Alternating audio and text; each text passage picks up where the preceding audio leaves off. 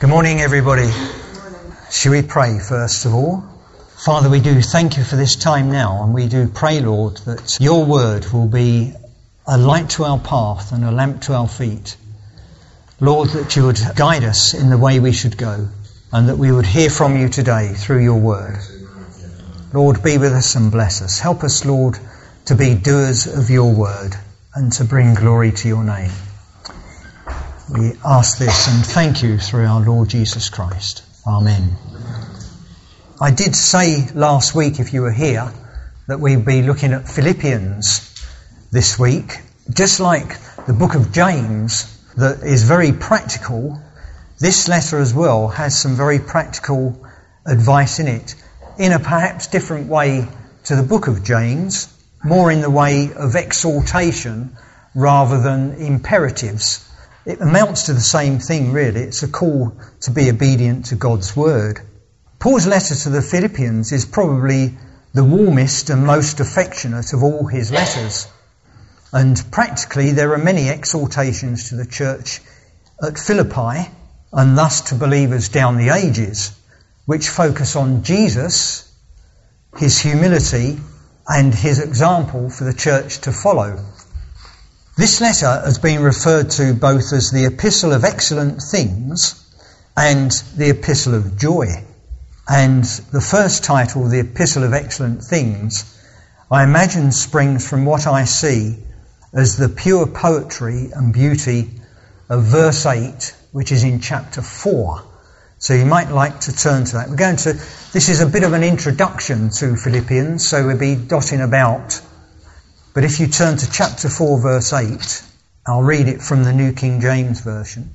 Paul says, Finally, brethren, whatever things are true, whatever things are noble, whatever things are just, whatever things are pure, whatever things are lovely, whatever things are of good report, if there is any virtue and if there is anything praiseworthy, meditate on these things. Now, as I thought about that, I thought, is Paul thinking about our triune God when he talks about all of these attributes? Truth. Do we not sing the song of Moses from Deuteronomy 32? Ascribe greatness to God our rock. And we sing, He is a God of truth and without injustice. Deuteronomy 32 verse 4. That's in the song. Jesus said, I am the way, the truth and the life. John 14 6. And Jesus also promised the Holy Spirit, saying, However, when He, the Spirit of truth, has come, He will guide you into all truth. The Greek word used for noble, the next attribute there, means worthy of respect reverence and awe. David says in Psalm 29 verses 1 and 2, Give unto the Lord, O you mighty ones, give unto the Lord glory and strength. Give unto the Lord the glory due his name. Worship the Lord in the beauty of holiness. The next attribute, just, denotes righteous, a state of being right. God made Christ who knew no sin to be sin for us, that we might become the righteousness of God in him. That's from 2 Corinthians 5:21. Pure, pure from defilement, not contaminated. The Greek word for pure comes from the same root as the word for holy. Lovely, that which is pleasing or agreeable. This reminds me of what we can be like in the grace of God and with the fruit of the Spirit displayed in our lives. Good report, or well spoken of, refers to what is usually considered reputable in the world, such as kindness and courtesy. Virtue denotes any particular moral excellence, a quality of life which makes one stand out in a crowd, so to speak.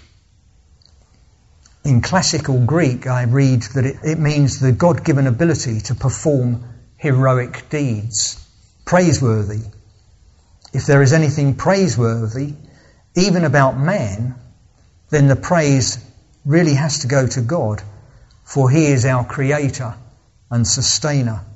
And as James says, Every good and perfect gift is from the Father. The Lord Jesus is all of these things, and He is our example.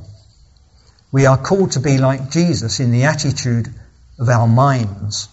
Now we'll come back to that a bit later. The title, the Epistle of Joy, probably comes from the number of times the words for joy and rejoice occur in this relatively short letter. 18 times in four chapters, consisting of just 104 verses. Now that's just a sort of intro. My intention is to look now at the letter and in its context and then see what lessons can be learned for today's church. To understand the context better, I believe it's always worthwhile to have a brief historical appraisal. So I ask you to bear with me as we, as we do this. You might think it's not brief actually, but we'll come to that in a minute.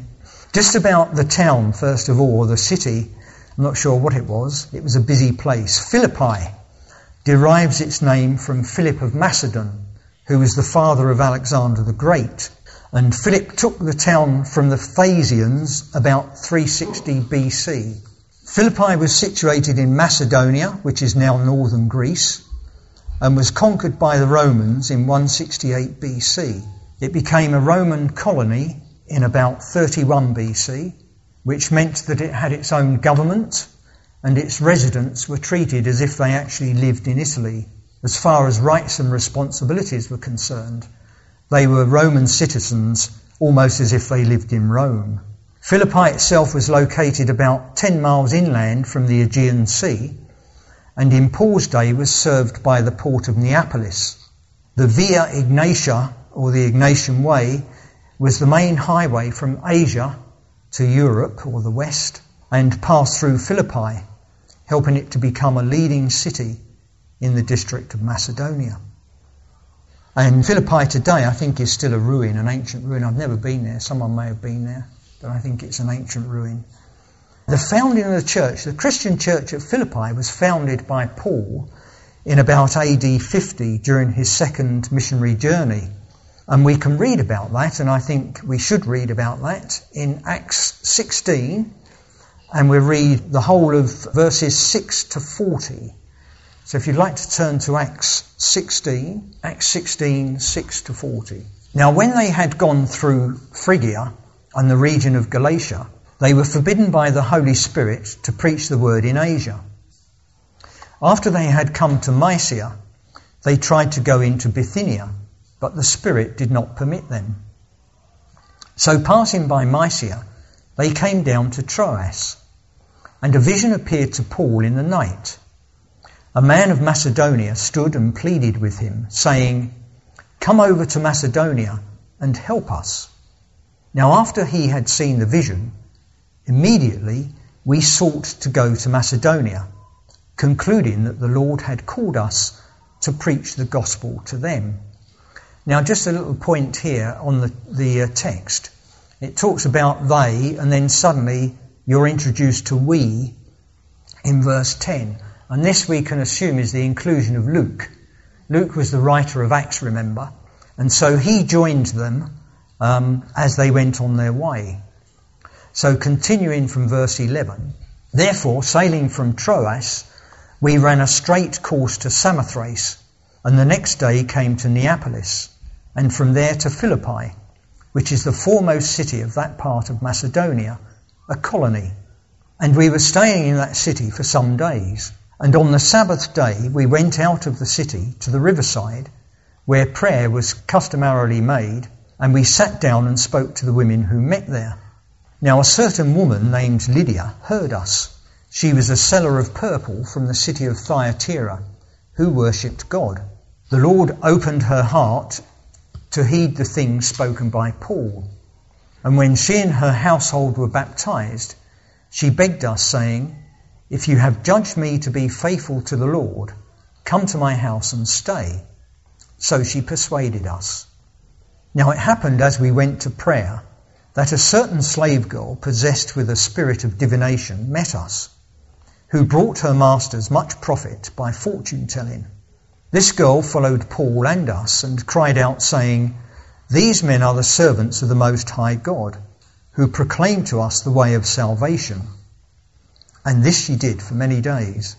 But Paul, greatly annoyed, turned and said to the Spirit, I command you in the name of Jesus Christ to come out of her. And he came out that very hour. But when her masters saw that their hope of profit was gone, they seized Paul and Silas and dragged them into the marketplace to the authorities. And they brought them to the magistrates and said, These men, being Jews, exceedingly trouble our city, and they teach customs which are not lawful for us, being Romans, to receive or observe. Then the multitude rose up together against them, and the magistrates tore off their clothes and commanded them to be beaten with rods. And when they had laid many stripes on them, they threw them into prison, commanding the jailer to keep them securely. Having received such a charge, he put them in, into the inner prison and fastened their feet in the stocks. But at midnight, Paul and Silas were praying and singing hymns to God, and the prisoners were listening to them. Suddenly there was a great earthquake, so that the foundations of the prison were shaken, and immediately all the doors were opened, and everyone's chains were loosed. And the keeper of the prison, awaking from sleep and seeing the prison doors open, supposing the prisoners had fled, drew his sword and was about to kill himself. But Paul called with a loud voice, saying, Do yourself no harm, for we are all here.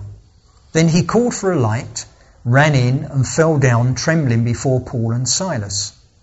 And he brought them out and said, Sirs, what must I do to be saved? So they said, Believe on the Lord Jesus Christ, and you will be saved, you and your household. Then they spoke the word of the Lord to him and to all who were in his house. And they took them the same hour of the night and washed their stripes.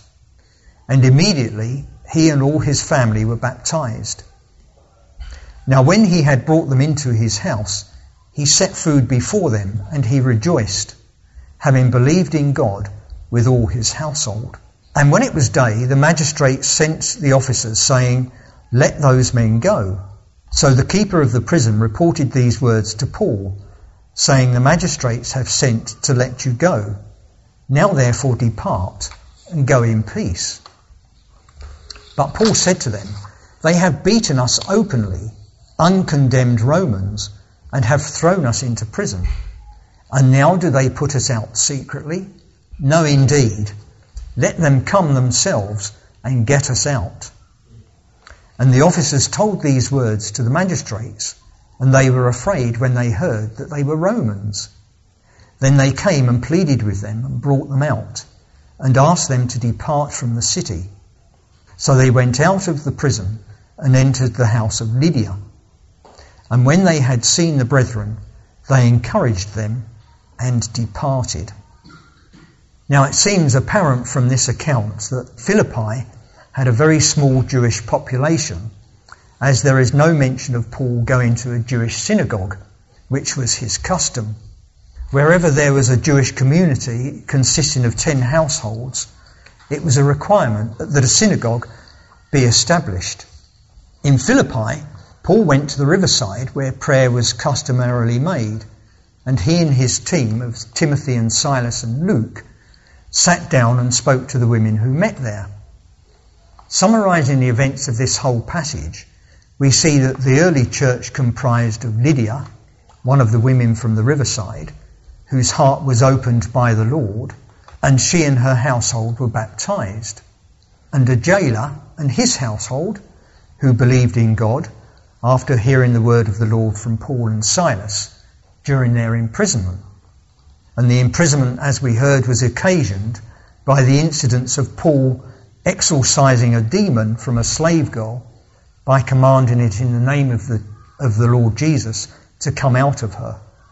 The slave girl was then unable to tell the future, so to speak, and her owners suffered financial loss. And therefore, Paul and Silas were brought before the magistrates accused of stirring up trouble in the city, and then beaten and thrown into prison. When the magistrates were informed that they had beaten and imprisoned Roman citizens without a fair trial, Paul and Silas were released and asked to leave the city. This they did, probably leaving Luke behind to nurture the newly formed church. Now I say that because chapter 17 continues again with they. So the we disappears and it goes to they passed through Amphipolis and Apollonia. And its we is picked up again in chapter 20, which we'll see a bit later. So from Acts 16 verse 40, we assume, I believe, that the new church met in the house of Lydia. She was a seller of purple cloth, which was a profitable product and worn by the rich, and she would be wealthy herself with a large house able to accommodate a good number of believers. Now, we also see from this short account of the foundation of the church that Paul, Timothy, and Silas did not spend much time in Philippi on this occasion, and that the number of believers was probably quite small to begin with.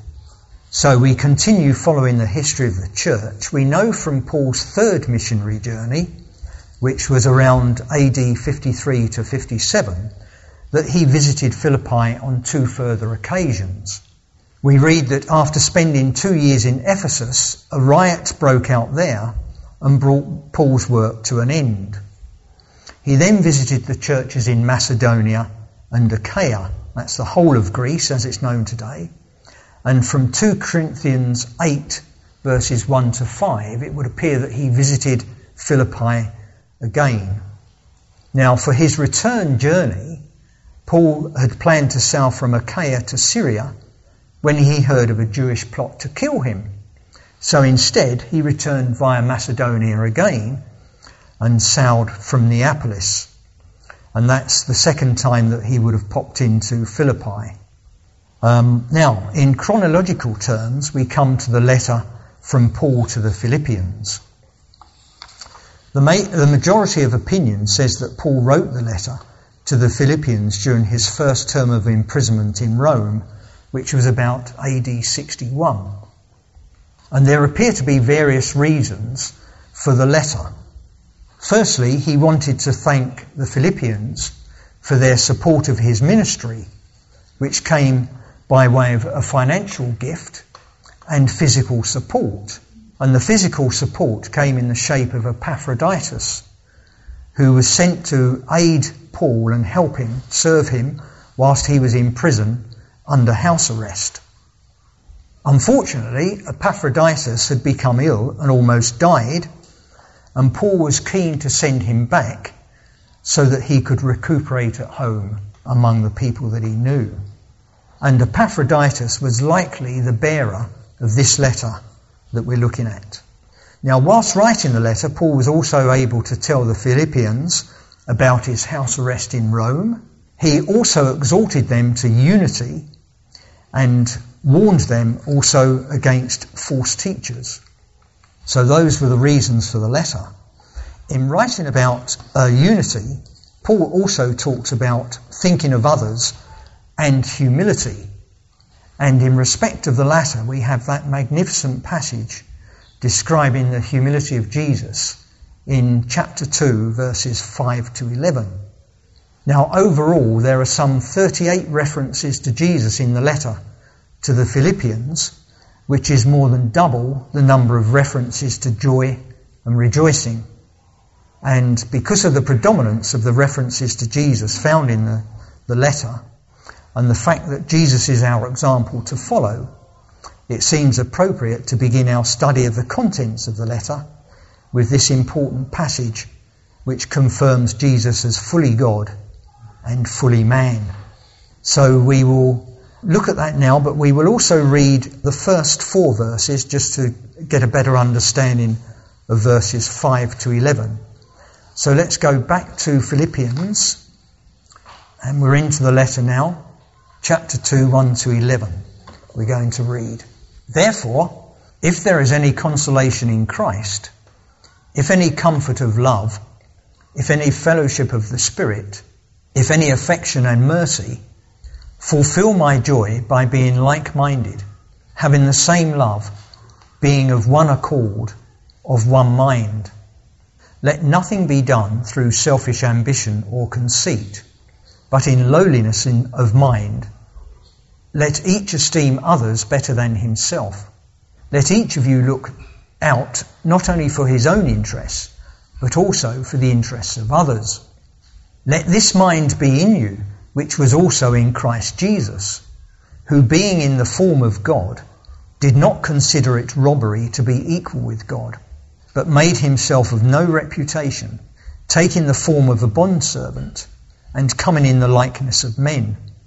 And being found in appearance as a man, he humbled himself and became obedient to the point of death, even the death of the cross. Therefore God also has highly exalted him and given him the name which is above every name, that at the name of Jesus every knee should bow of those in heaven and of those on earth and of those under the earth, and that every tongue should confess that Jesus Christ is Lord to the glory of God the Father. Now, as far as the context of the letter is concerned in this passage, I believe we can apply to our lives what Paul was exhorting the Philippians to do in their lives. As I mentioned in my introduction, Philippians, like James, is a practical book and in the opening four verses, as Paul calls the church to unity through humility, there are eight exhortations to encourage the believers in their walk with the Lord. Fulfill my joy, be like minded, be loving, be of one accord, be of one mind, do not be selfish or conceited, esteem others better than yourself, look to the interests of others. Paul begins, though, with the consolation or encouragement that we have as individuals and also as a fellowship when we are in Christ. Verse 1 The love of Christ should draw us together in common purpose. The fellowship produced by the Holy Spirit should prompt us to unity here on earth as we have a common eternal hope. God's affection and mercy has been extended to all believers and the realization of this should result in unity among us. Now, in verse 2, Paul appeals to the church to fulfill his joy by being obedient to his words. And I'm sure that we must bring joy to the Lord Jesus when we are obedient to the words of Scripture and the prompting of his Holy Spirit. Being like minded is to think the same way, and the idea is to maintain inward unity of heart. This is used several times by Paul in other letters and also by Peter. In 1 Peter 3 8 and 9, Peter says, Finally, all of you be of one mind, having compassion for one another. Love as brothers, be tender hearted, be courteous, not returning evil for evil or reviling for reviling, but on the contrary, blessing knowing that you are called to this, that you may inherit a blessing. And believers should possess a mutual love for each other.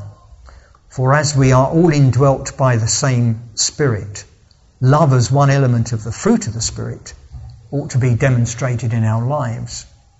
Being of one accord and of one mind could be translated united in spirit and purpose and reinforces what has already been said.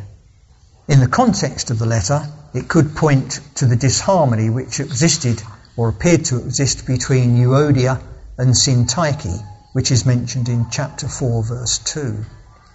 In verse 3, coming back to our passage, we must avoid selfish ambition and not be tempted to desire personal prestige and status. We need to be wary of the pull of power and of pride. Our desire should be to point people to God rather than ourselves. Conceit is the personal glory some seek rather than wanting to see God glorified by the things we do. Paul gives us a good example of lowliness of mind in his letter to the Corinthians. 1 Corinthians 15:9 says, "For I am the least of the apostles, who am not worthy to be called an apostle, because I persecuted the church of God. Esteeming others better than ourselves will go a long way in eliminating any disharmony where we show consideration to others in preference to ourselves. Verse 4, verse 4 speaks again about self-centeredness. Instead of considering our own rights and plans and interests, we should consider those of our fellow believers. And when each member shows this mutual concern, problems of disunity will be dispelled. And this now brings us to verses 5 to 11, describing the great humility of Jesus.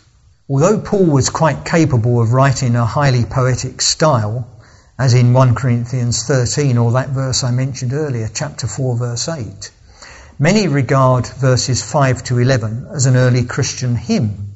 Even so, it doesn't preclude Paul as having composed the lines anyway. Verse 5 then, having called us to be of one mind and like-minded, in verse 5, Paul now calls us to have the same mind as Christ. We are to lay aside our personal ambitions and desires for status or prestige and any pride that we may have. Instead, we should be humble and selfless and de- desire to serve just as Jesus did. Do you remember Jesus washing his disciples' feet, recorded in John 13? Jesus says to them afterwards in verses 15 to 17, For I have given you an example that you should do as I have done to you. Most assuredly I say to you, a servant is not greater than his master, nor is he who is sent greater than he who sent him. If you know these things, blessed are you if you do them. Returning to Philippians, verse 6 tells us what the mind of Christ is like or his attitude. Christ was in the form of God.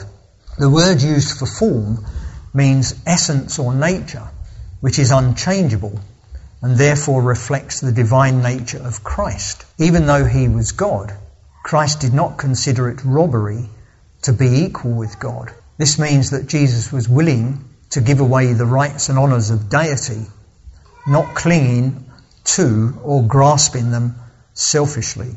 The pre-incarnate Christ already possessed equality with God, the Father, and resolved not to cling to it. Instead, we see in verse 7 that he made himself of no reputation. That is, he emptied himself of his rights and privileges, not his deity, and he took the form of a bondservant and came in the likeness of men. Now again, the word for form in respect of bondservant is the same here as in verse 6, the form of God, and indicates an exact essence, a true servant. Taking on the form of a servant is in addition to Jesus being in the form of God, and yet without some of those divine attributes. One of those attributes that you may think of that he gave up for a season, for example, was his omnipresence. He couldn't be everywhere at once, but he was still God. Now, in the likeness of men, Likeness here is a different Greek word to, used, to that used for form. And this time it's a word which stresses similarity but leaves room for differences. And that can be such as the absence of the sinful nature that Jesus never ever had. So Jesus took all the essential attributes of humanity and was fully God and fully man. Christ humbling himself continues in verse 8 by him becoming obedient to death. Remember Jesus' words from the Garden of Gethsemane in Matthew 26 verse 39. He says, or prays, O my Father, if it is possible, let this cup pass from me. Nevertheless, not as I will, but as you will. And further humiliation is piled on as Christ's death is on a cross. Crucifixion was the cruelest, most painful and degrading death at that time. So having described Jesus' utter humiliation, Paul in verses 9 to 11 then describes Jesus' exaltation. Exalted to the highest place refers to the resurrection, ascension and glorification of Jesus following his humiliating death. All that he had laid aside was restored to him with more besides. Verses 10 and 11 point to the consummation of Christ's kingdom when his triumph over sin and his lordship will be acknowledged by every being. Those who bow the knee willingly will receive a blessing, whilst those who bow unwillingly face punishment. This is all to the glory of God the Father. Now, to summarize the purpose of this passage, verses 5 to 11, it can be said that some people treat it as theological and some as liturgical. In the context of the letter, I believe it is ethical and practical. It could still be theological and liturgical, but I think in the letter itself, Paul's intention was to encourage his readers to a Christ like humility. If they were true followers of Jesus, they must emulate his characteristics of humility and hardship. If they did this, they would share in Christ's victory and glory. Remember James's exhortation from James 4:10, humble yourselves in the sight of the Lord and he will lift you up. And Paul's words to the Romans confirm that we are led by the Spirit of God and suffer with Christ, and we may also be glorified together. That's Romans 8. Now, to conclude today's talk from the particular scriptures that we've looked at from the Philippians, chapter 4, verse 8, and chapter 2, 1 to 11, without worrying too much about the context of the letter, I believe that we can apply those principles um, to our own lives, the, the things that we've seen. So the challenge then is to meditate on all that is true and pure and good and praiseworthy. In short, to meditate, I think, upon our wonderful triune God. And in doing this, let us remember that Jesus is our example and seek to follow his humility and obedience and to bring glory to the Father. Let us pray. Father, we do thank you for your word. We thank you, Lord, that you have left this wonderful book to guide us, Lord, and that with the power of the Spirit in our lives, you bring us understanding, you bring us wisdom, you bring us conviction, conversion. We thank you, Lord, that we can believe that you are the one and only true God. We thank you, Father, Son, and Holy Spirit. We do pray, Lord, that you would help us to be doers of your word, that we'd see these exhortations when we read your word, that you are calling us to be obedient, you're calling us to be humble, and to help each other, to think of others more than we think of ourselves. Lord, help us to have, or even start to look like having, the humility of Jesus. We thank you for his humility. We thank you for his death upon the cross. We thank you for his shed blood, cleansing us from sin. We thank you again, Lord, for your Spirit. Help us, we pray, as we walk in the Spirit and seek to bring glory to your name. For Jesus' sake we ask it. Amen.